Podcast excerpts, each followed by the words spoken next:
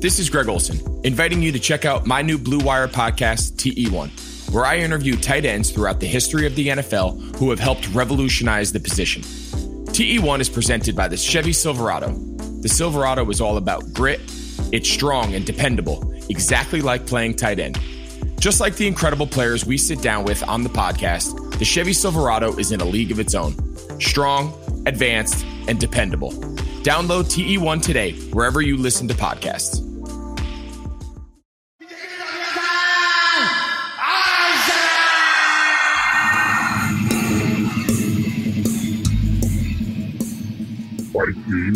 Game presents the G1 Cast with Justin Knipper and Carlos Toro. Yo. It's Justin, and you're listening to the G1 cast presented by FightGameMedia.com.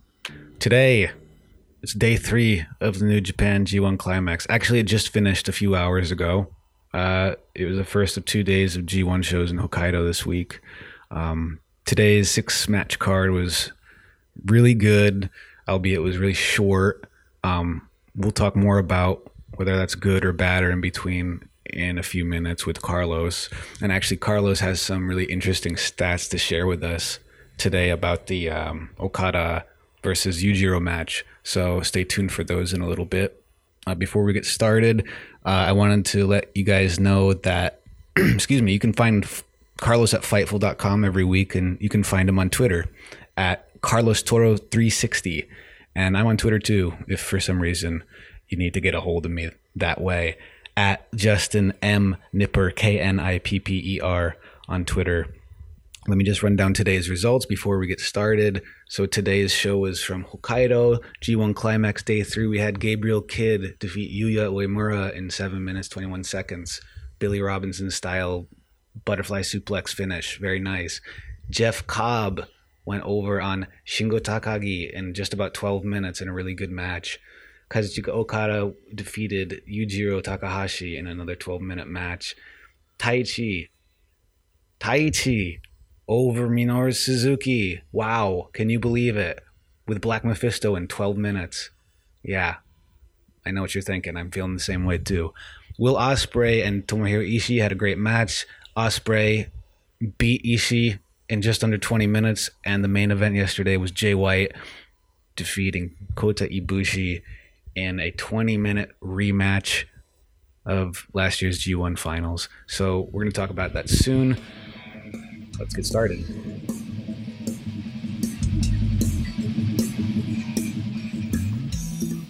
All right. Hey, it's Justin from Game Media. I'm with Carlos Toro. Carlos, what's up? Doing pretty good. I mean, I'm pretty excited about this latest G1 show and also not very excited over certain elements of it, but uh, let's get down to it. I'm pretty excited to just talk, keep talking more G1. Yeah, so right before we started recording, we were talking about how surprised we were at how short the show was, and that's kind of been the uh, the theme so far. This show, I don't think it was more than two hours, but it's been like really short. The match has been really like tightly um, booked or programmed. They're not going more than 20 minutes. What did you think about the length of the show in general? You know, speaking as someone who lives on the East Coast or technically lives on East Coast time in Cleveland, I very much appreciate it. It's it's it certainly is a godsend not having to wait for four or five multi-man tag matches before we actually get into the G1 matches, and all we're getting is some really, really good young lion matches, which I mean, not a single one during this G1 tour has been disappointing or even bad or average to say the least.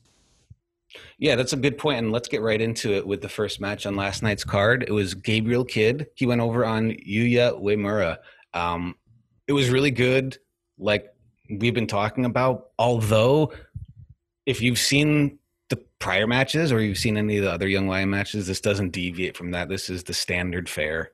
What do you think of this one, Carlos? Yeah, it's you know it's your typical you know Young Lions G1 match. Uh, at this point, have you seen one of them? You've seen pretty much most of them. But the one thing I did like and was really really impressed. By the way, for any of you who have never seen Gabriel Kidd or have seen Gabriel Kidd, but it's been years since you last saw him, the there is a huge noticeable difference in his size. Like if you've been following his stuff in you know in the UK for a few years ago, like physically, Gabriel Kidd looks so absolutely big nowadays, and he has looked tremendous. It was the crowd was really, really into this match. There was one part where Gabriel Kidd hit a big boot on Yuya Uemura, and Uemura immediately got back up, and the two just growled at each other for a brief second, and then just went on for like almost two minutes of nonstop forearms and slaps, and the crowd was really into it. Which I looked at that and I thought to myself, this is a really, really good thing going for these young lions, for the guys that are still in Japan, because maybe more so, or just as much as getting to be in these multi-man tag matches with veterans and legends. The fact that these two can do a singles match and barely anyone knows who they are, the general Japanese audience, especially Gabriel Kidd, who's one of the newer young lions. The fact that the crowd was into it, it really does give me a lot of hope for this current young lion class and what they could potentially do down the line once they once they graduate from young lion status, once they do their excursion, if they're able to do an excursion, I'm, I'm really excited about what this uh, what these guys can do down the line. Yeah, I, I can't add much more to what you said. Uh, like you're right on. I really like these matches. The crowd is obviously really into these matches. Also, when Yota Tsuji is involved too, he's on par, if not better, maybe the best out of all three. But Kidd is on the come up.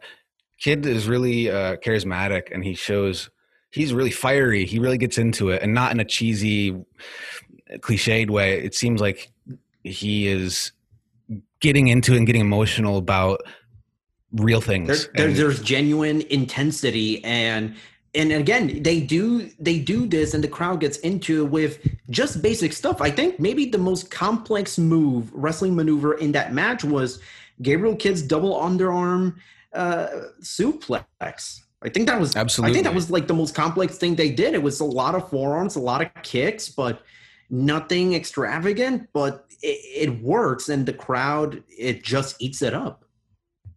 I actually have in my notes that before the Billy Robinson suplex, the double arm butterfly thing, the other big high spot in this match, you know what it was? It was a big hip toss and pin. That was it. And it worked. It's simple, it's basic, but they tell the story.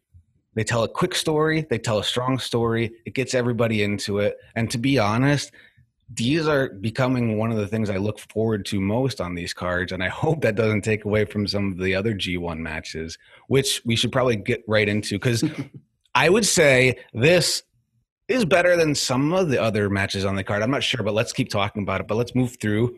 And the next match is not one of those. The next match was really cool and really good. Jeff Cobb went over on Shingo Takagi. Jeff Cobb looked like a million bucks.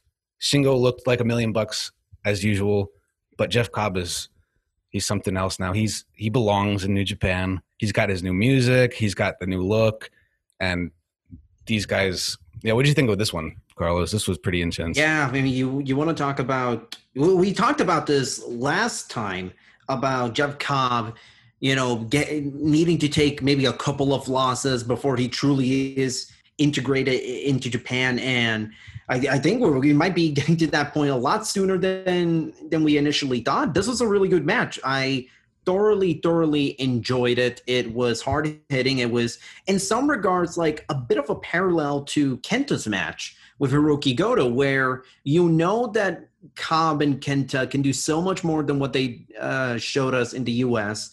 And it took a guy who can hit hard, can engage in some, you know, yeah, not to use the cliche, strong style matches.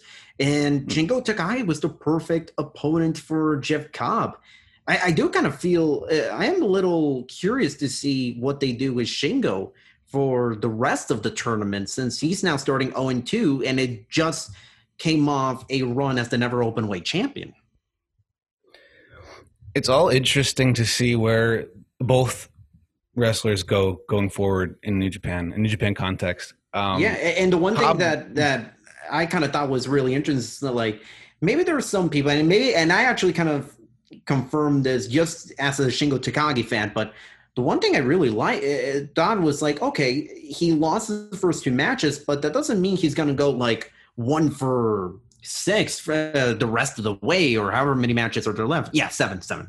Um, because like there are guys, and we, we've seen this in the past. There are guys who start out really, really bad in the G1 and they ended up on a really good run. But like one example that I immediately thought of was Juice Robinson. He's his first G1 was one in he started one and six. Then he won the last three and he beat Kenny Omega and Michael Elgin, which is really nothing to sneeze at. So I think we might be getting a Shingo Takagi win over either maybe Okada or Ibushi. I'm curious to know what you think. All right, let's take a quick break from Justin and Carlos to talk about our newest sponsor, Indeed. We're just talking with my manager today, and we're looking for a social care support person. So, social media, people understand the sort of the marketing piece of social media, but there is also companies need a support side of social media, especially if, especially if you're working with customers and members. And so, you know, I thought as as I was talking to my boss, I was like, man, you know, have this great deal for for the podcast for uh, for Indeed, specifically what what we're looking for. So, for the listeners of the Fight Game podcast and the G1 cast. Uh, right now, Indeed is offering our listeners a free $75 credit to boost your job post, which means more quality candidates will see it fast. Try Indeed out with a free $75 credit at Indeed.com slash BlueWire. This is their best offer available anywhere, so go right now, Indeed.com slash BlueWire. Terms and conditions apply. Offer valid through September 30th. And let's get back to Justin and Carlos. That is a great point. And on the inverse, I want to bring up last year's G1 with Fight Game Media's new best friend, Jon Moxley. He mm-hmm. had a, I think it was like at least like a, a, huge like winning streak. He was just tearing through everybody, and then he lost to Toru Yano, and then he was out.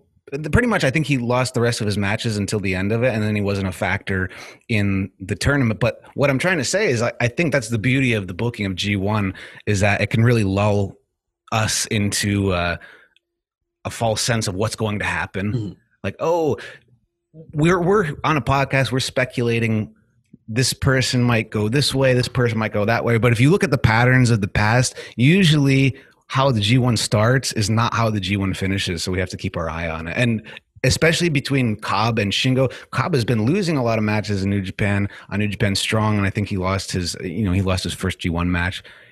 Um, so we'll see what happens. And I don't know what the plan is for Shingo, but like you said, I, I agree. And I think there, just because there are two losses on Shingo's G1 record right now, I don't think that factors into his long term story. Um, but we'll have to wait until next month to see where that's going. Um, cool. Okay, next. All right, we were talking about this one right before we went on.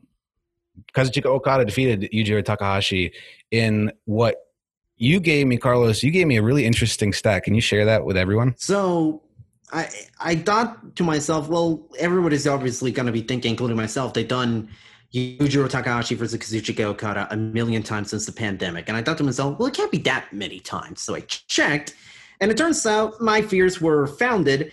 This was, including tag matches, this was their 14th match since the pandemic, since New Japan returned from the pandemic, and that was in July. That was two months ago, and they've done 14 matches between each other. You want to take a gander as to what Takahashi's record is in those 14 matches? I'm I'm at a loss. I don't know, and I didn't watch all those tag matches last month. So no, why would you? The skinny. well, some of them are good, but uh, give me the skinny. What's up? Okada is 11 and 3 in those matches. None of them, uh, none of his losses were in singles matches, including, you know, the one where Okada was in a three versus one handicap. You know, the right. the stipulation that Okada himself chose. So, I, I, there was a part of me that was kind of thinking, maybe Yujiro finally gets one over Okada because at some point, you, there's got to end in something. This can't just be like a waste of a two months for Okada doing this Yujiro Takahashi feud. And But at the same time, are, are you really going to put Okada in an 0-2 hole with one of those losses being Yujiro Takahashi? Like this match wasn't bad. It you know it was just it was a pretty good Takahashi match, but a pedestrian, dare I say, mediocre Okada match. Yeah, I, I'm ambivalent about it in that. Okay, to be positive, the most positive thing about this match is, is I think that as a wrestling match without any other context, like the stats that you mentioned, the storylines, I think that like if I'm a tr- if I'm training to wrestle, I think every trainee should be able to replicate this match perfectly because it's really textbook. Mm. It really felt like there like I couldn't I can't say nobody they didn't do anything wrong. Nothing was wrong in this match, but um I think it's more comparable to like uh, the Young Lions match but the difference was the charisma and intensity and like the vocabulary in the ring that they were using, the types of moves. It was, of course, it was more quote unquote advanced or flashier, but still, it was Yujiro as a heel taking a good chunk of the offense in this match. Uh, Okada um, changing the rhythm anytime he was on offense. That's what they mentioned on uh, commentary, and so it would get a little faster, and then Yujiro would slow it down. Towards the end, it was cool, but uh, like you said, Okada came away with yet another win. So I don't know what the initial or end plan is for Yujiro Takahashi, other than, I mean, he bleached his hair, and the matches aren't bad, but I don't know what the uh, what the end game is for him. Yeah, and I guess the only other thing that's notable to watch out is what Okada is going to keep doing at the end of all these matches, trying to win with the money clip, which is this new uh, submission. Like he's not trying to beat guys with the rainmaker anymore. He's now trying to go for this this thing that he calls the money clip as this new finisher, or at least this new submission. So I, I'm still not entirely sold on on it, but I'm curious to see how it how it actually looks when we go up against one of the top guys. I, that's interesting that I've, I've seen that name money clip going around and I've heard it on the English commentary, but on the Japanese commentary, they call it something like modified cobra clutch or something. I, I don't think sometimes the moves are called different things. So I'm never sure which which one to use or which one to say out loud. Should I use the English version? Mm-hmm. But money clip sounds cool. It, it does. And I mean, he's he's clipping the, the the air out of his opponent. So yeah, money clip. Okay, cool. Very good. Okay, next. This next match was interesting. We came off with, I would consider this an upset. Taichi defeated Minoru Suzuki with Black Mephisto in a really messy brawl, fist fight, private uh, feud settlement kind of match. What is that's what it felt like. Uh, what were your thoughts on this from the get go, Carlos? Because it didn't really start properly. It started with choking. Yeah. Just the two choking each yeah, other and not wrestling chokes, just hand on throat choking. You if you had never seen New Japan before, you would have never in a million years guessed that these two were in the same faction. right? And, it's like they seem like old rivals. Yeah, and I mean, I don't know where that leads. I, I, it's actually really, really interesting that Taichi was the one who gave Minoru Suzuki his, his first loss in the G1. Now, I have not seen the the backstage comment, or at least I don't know if they've done like English translation of backstage comments that they always like to do, at least at the time of this recording. But I don't know what the plan is. I mean, obviously, I guess this means that maybe we're going to get a Taichi versus Suzuki match for I, think the next pay per view or at least the next major show after G1 is Power Struggle, and you know for the never open weight title, which is interesting. You they've done a couple of these, you know, title matches or at least big matches between members of the same faction, and we're gonna get a couple more throughout this G1. So who knows? Maybe maybe Elise is somewhere. I don't think this is gonna turn into a storyline where you see Taichi trying to usurp Minoru Suzuki as the as the leader of Suzuki Gun. I, could be wrong, but this was it, it was weird. But I, I would not say it's it was a bad match. It was just it, it felt like this was the halfway or towards the later point of a long story or a long feud when this when it really isn't. I agree, and I think there are so many different ways you can read it. You can read this match as for what it was, and like you said, we I haven't watched the backstage comments either, so I, I don't know if there's anything else attached to this. But um, what I gathered in general is that Taichi is the guy who's going to be with the company for a longer amount of time at this point than Minoru Suzuki. Suzuki is 51 or 52 now. I'm not saying he's, you know, he can go as long as he wants to, but the reality is, Taichi is the younger guy. He's a little fresher now, and since last year, at least among Japanese fans, when he does commentary, this is he's gotten a little more popular, um, just for being really funny. He, he's kind of uh, I don't know how to describe it, but he's he's really crass and rude when he talks and he talks in a way that I don't think many people expect. Yeah, he is a very to sound like. Yeah, he's a very very unique individual, extremely charismatic. I mean, not just inside the ring but outside the ring. But and at first I kind of thought, well, yeah, he is 52, but we were just talking on the last show just how great he looks for 52, and he doesn't necessarily wrestle a style that's gonna hinder his, you know, his real long term, you know, abilities to perform in the ring because it's not a style that requires something that only, you know, someone in their 20s or in their 30s can do. And and we've seen Suzuki just be able to reinvent himself as a wrestler for the last few years. So there's a part of me that was kind of thinking he is 52. Maybe they could this could lead into some type of storyline, but I don't think we're at that point quite yet.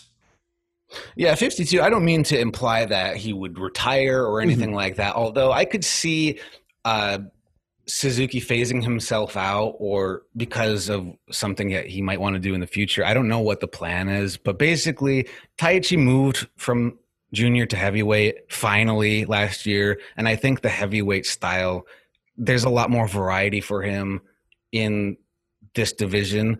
And there's just a fresher mix of guys he can work with. And the when I think of Taichi, I try to think of him in like a like a Mexican heel style, like Rudo style, where if you think of him like that, then if you put him with fantastic heavyweight wrestlers, he serves as the that um, that base in the match, that guy who is there to look good, but really make the other guy look really good.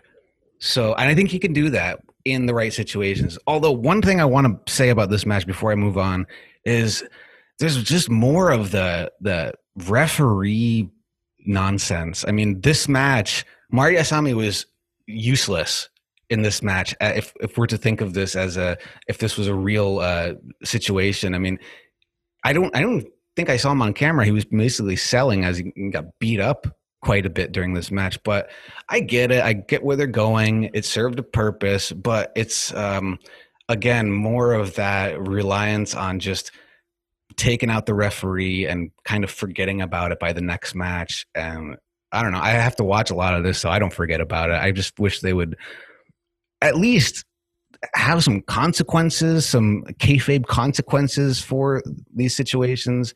These three referees in New Japan they get beat up a lot, mm-hmm. a lot, like more than I think other companies. So that's neither here nor there, I guess. But the match was what it was. It was for Taichi. I wish there was more referee involvement somehow.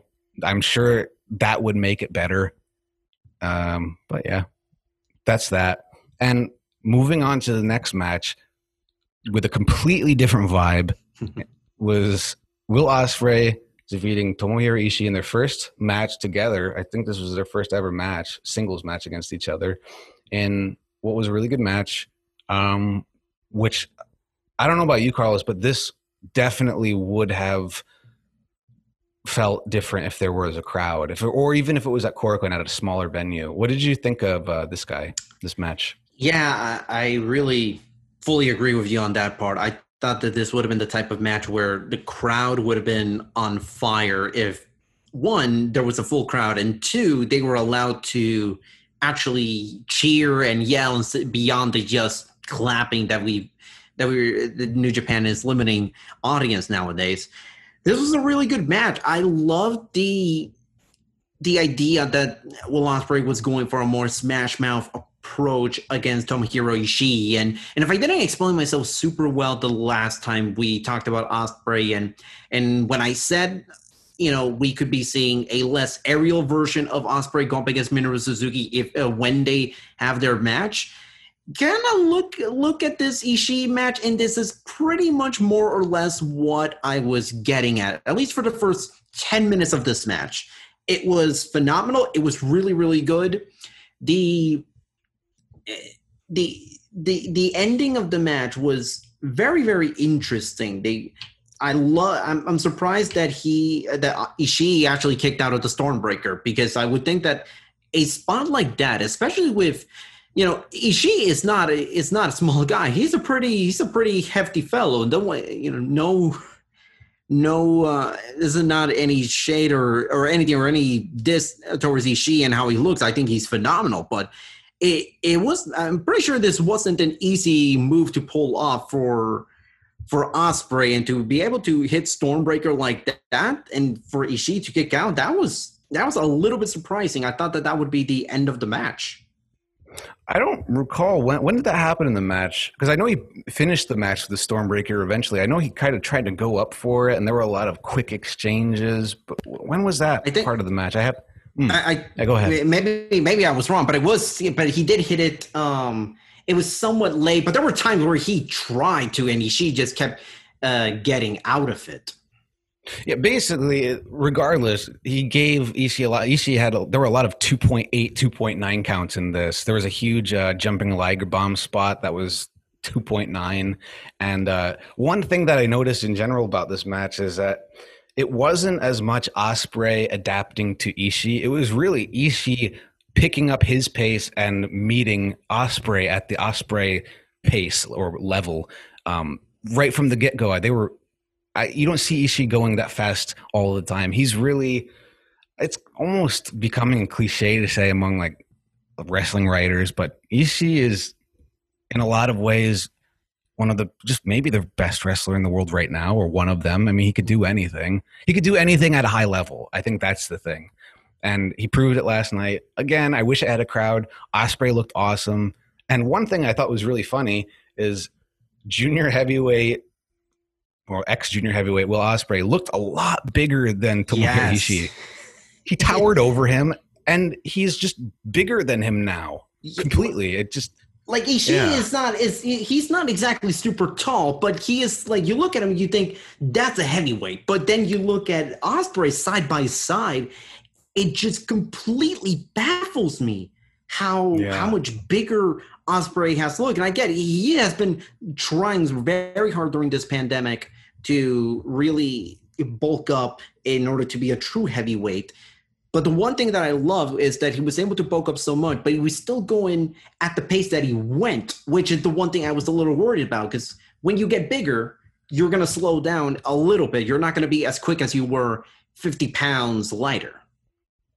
Yeah, I, I was not worried about that, but that's what that's what we think. You know, you, you gain weight and you slow down. But I think with Ospreay, to me, I don't think it's slowing down, but I think his technique or his, his moves look better now. He looks like he's in more control of his body. Like the dude was he did two backflips in a row where he landed on his feet in that match. He did the Sasuke special, teased it, landed on his feet, ran to the apron, did a moonsault off of that, and it wasn't the end of the spot. It was, I think, Ishii uh, threw him into the guardrail or something. So the athleticism is just off the charts with Ospreay. I know people say say what they say, whatever. This this is I haven't seen it. I watched a lot of wrestling, and this guy's going nuts. So kudos to both of them. It was a great match. Oh, and about the size thing, I forgot to mention it. The same feeling I had was for uh, Cobb and um, Shingo Takagi. I thought Takagi stood a little taller over Jeff Cobb, even though last year Shingo Takagi was a junior heavyweight as well. So I don't know what the uh, parameters are for the division classes in New Japan, but um, uh, they're interesting and definitely messed with my my head. but yeah, whatever. That, that's what it is. All right, one more quick break from the G1 cast. This is the first G1 cast that Carlos and uh, and Justin have done outside of being uh, a, seg- a segment on the Fight Game podcast. So this is their first solo G1 Cast. Really appreciate the uh, the great work that they've been doing on this show. Um, the wait is finally over. Football is back. We are heading into week three of the NFL season. And, you know, we as fans might not be able to go to a game this year. I had planned with uh, with my wife. We'd, we'd gone to a game last year. We had such a blast at, at Levi's Stadium in Santa Clara to see the 49ers. I think, you know, we were we were thinking about going to two or three this year. Unfortunately, there's not going to be fans this year at uh, at Levi Stadium. But um, you know, if, if you're missing out on the action, Bet Online is going the extra mile to make sure you can get it on every possible chance to win this season. So head to Bet Online today and take advantage of all the great sign-up bonuses. Don't forget to use promo code BLUEWIRE at betonline.ag. That's BLUEWIRE, all one word. Also, for this weekend, UFC show, I got a couple bets on on the uh, over under uh, for Adesanya and Costa, and uh, just you know the fights you could, you could bet on uh, all the fights listed on the show. Maybe do a couple of parlays or something. Get get maybe get some fights together to lower the odds if you win all three. But anyways, Bet Online, your online sportsbook experts. Let's get to the end of the first solo G1 cast in the Fight Game podcast uh, feed. Final match Ibushi and Jay White. Jay White wins. He gets some uh, revenge from last year's G1 finals. What did you think of this one? This was a very interesting match. This was one of the uh, discounting the eventual, you know, chicanery. This was hmm. one of the best matches uh, on the G1 up to this point. This was phenomenal. I I wasn't exactly I, I, I it was one of those matches where you kind of where you learn to accept okay this won't exactly have the cleanest of finishes but uh but you know what it was solid it was it you know i don't i'm not sure i would say this was better than the G, than their match last year maybe this was at the very least maybe at least on par with the wrestle kingdom match that they had but it was a really really good match. The, eventual you know ref uh, um, problems with with interference, yada yada yada. It's a story. It's something that we're gonna. Har- uh, I don't want to harp on way too much, but this is a really good match, and I think you'll you can kind of get a, sense uh, that Jay White could be the presumed favorite to win the A block. Yeah, especially after that match. Um, as yeah, as far as like as you said, the chicanery. I love that word. The ballyhoo, all the skylarking in the match. Uh, it was. It's to be expected with Jay White now. It's like if you get if I'm gonna sit here and be angry about Gedo getting involved in Jay White cheating in his matches, I mean he's been doing that for three years now, so that's on me. So, like you said, for what we don't have to like that style, but regardless, he's doing that style, and this is as good as that style is going to get with interference. There were some points where, um, towards the maybe it was the towards the end of the match, they were on the apron. Gedo got involved and like started pulling a Jay or Ibushi's leg from the apron to block a move.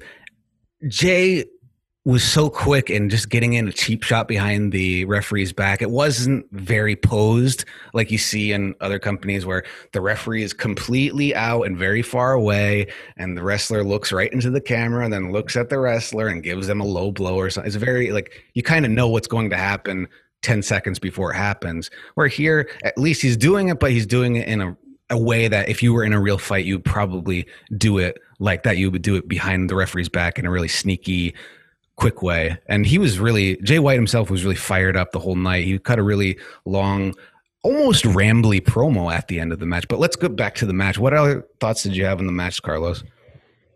Really, not not much else. I mean, it wasn't like this was the most intricate match ever made. It was. I mean, if you've seen Jay White versus Kota Ibushi, you kind of more or less have an idea of what to expect.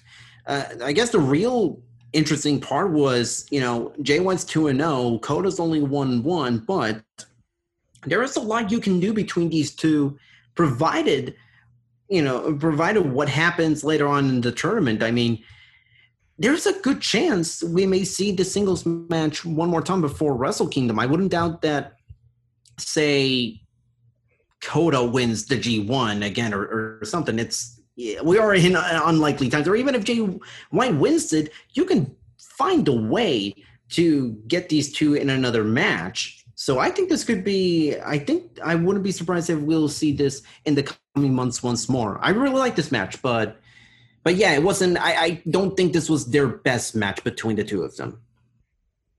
What I got from that match last night, I actually thought Ibushi was going to win because of compare. I don't remember all the details of last year's uh, G1 finals because that was like pretty long too. I think it was almost forty minutes. Is, does that sound right, or am I totally off? I think it was a really long, really long match, and there were a lot of interference. This was a really condensed, tighter version of that. But my point, what I wanted to bring up was that it was thirty-one minutes. Thirty-one minutes. Okay, yeah, so it was it was pretty long. I guess it felt longer to me, but um, this one was maybe ten minutes shorter.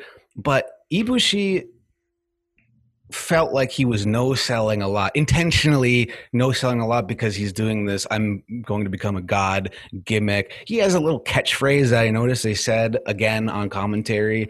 Like I the signals are pointing to okay, something is going on with Ibushi this year. Something like maybe he wins the G1 and if he were to win the G1, that means that Jay White beat him on day three, which means he's at least uh, uh, what's the word required a, a title shot or, or a shot against Ibushi if he were to win the title or something like that. So, like you said, this might have been solely to set up a future match. Yeah, which is if you really think about it, is sometimes people don't look at the G1 that way, but really the G1, aside from the two or three guys at the very top and plus whoever's going to win it, this they really used the G1 to set up programs and short fuse for the next of the year or the, the end of the year, I should say. Yeah, amazing. Using wrestling to tell wrestling stories. It's genius, isn't it? Shocker. Uh, but yeah, I, don't mean to be snarky or cynical because this was really good, and there's a lot of good. There's a lot of good wrestling out there, and we were just talking about um, the All Japan Champion Carnival. We're going to talk about that this weekend in more detail on Sunday. So we're we're staying up to it, but there's a lot of wrestling to watch and a lot of podcasting to do. So before we wrap, Carlos, is there anything else that you want to um, talk about for the day three show in Hokkaido?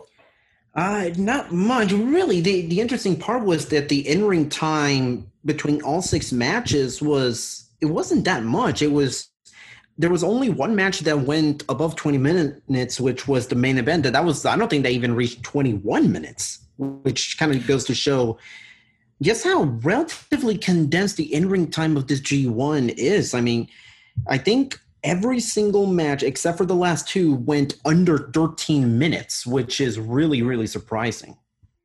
Yeah, they I, I like it for now and but it's a little bit different because I like it because now I have more time in the day to talk about it because some of those matches or cards last year they're like 4 hours when you do a lot of those it's it's just long. But um I don't know if that like that will hurt or help the quality of the G1. A lot of people look at the G1 as like, you know, uh, they, they look at star rating, they look how many stars the, the observer will give it.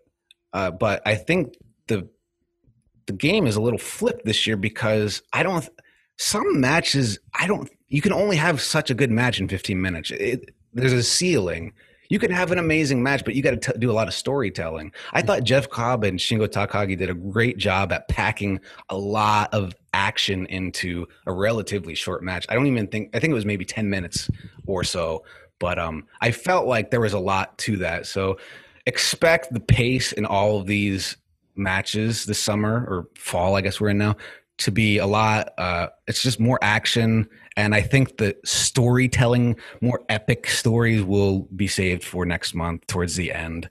Uh, that's the feeling I get, but I guess we'll find out soon. So tomorrow we're gonna come back and we're gonna discuss the uh, B block. Okay, I'm gonna run down the B block real quick.